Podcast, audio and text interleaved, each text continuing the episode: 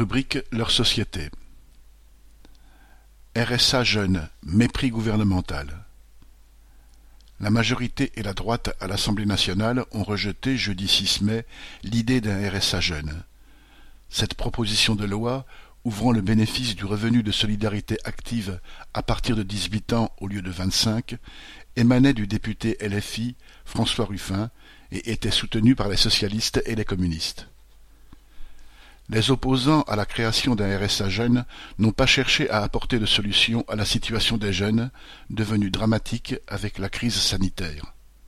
En effet, beaucoup affluent dans les files d'attente des banques alimentaires et des cantines du Crous qui gèrent en particulier les restaurants universitaires pour bénéficier du repas à un euro.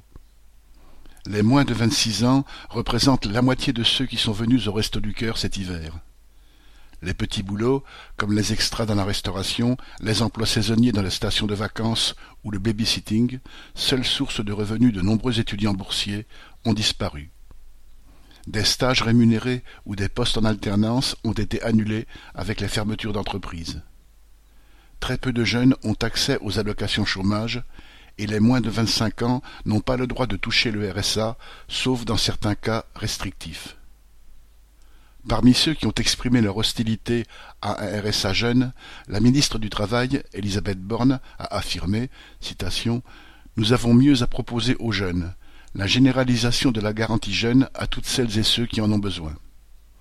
Il s'agit d'une prime d'un montant maximum de 500 euros accordée pour une durée de 12 à 18 mois. Vraiment pas de quoi garantir un avenir à la jeunesse.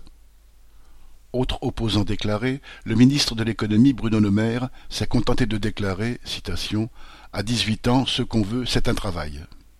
Mais son gouvernement ne crée aucun emploi, alors que dans les hôpitaux et dans les écoles, il y aurait urgence à le faire. Il laisse en même temps toute liberté au patronat pour en supprimer à l'appel, tout en détruisant lui-même des emplois publics.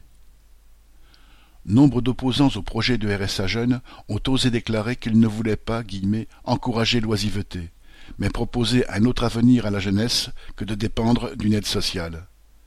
Mais ils n'ont rien à proposer d'autre que ce genre de déclarations méprisantes, et leur politique se résume à laisser les jeunes se débrouiller comme ils peuvent pour survivre. Pour avoir un autre avenir et imposer le droit à vivre d'un travail avec un salaire correct, les jeunes n'ont rien à attendre de ces politiciens au service d'une minorité de profiteurs. Joséphine Sina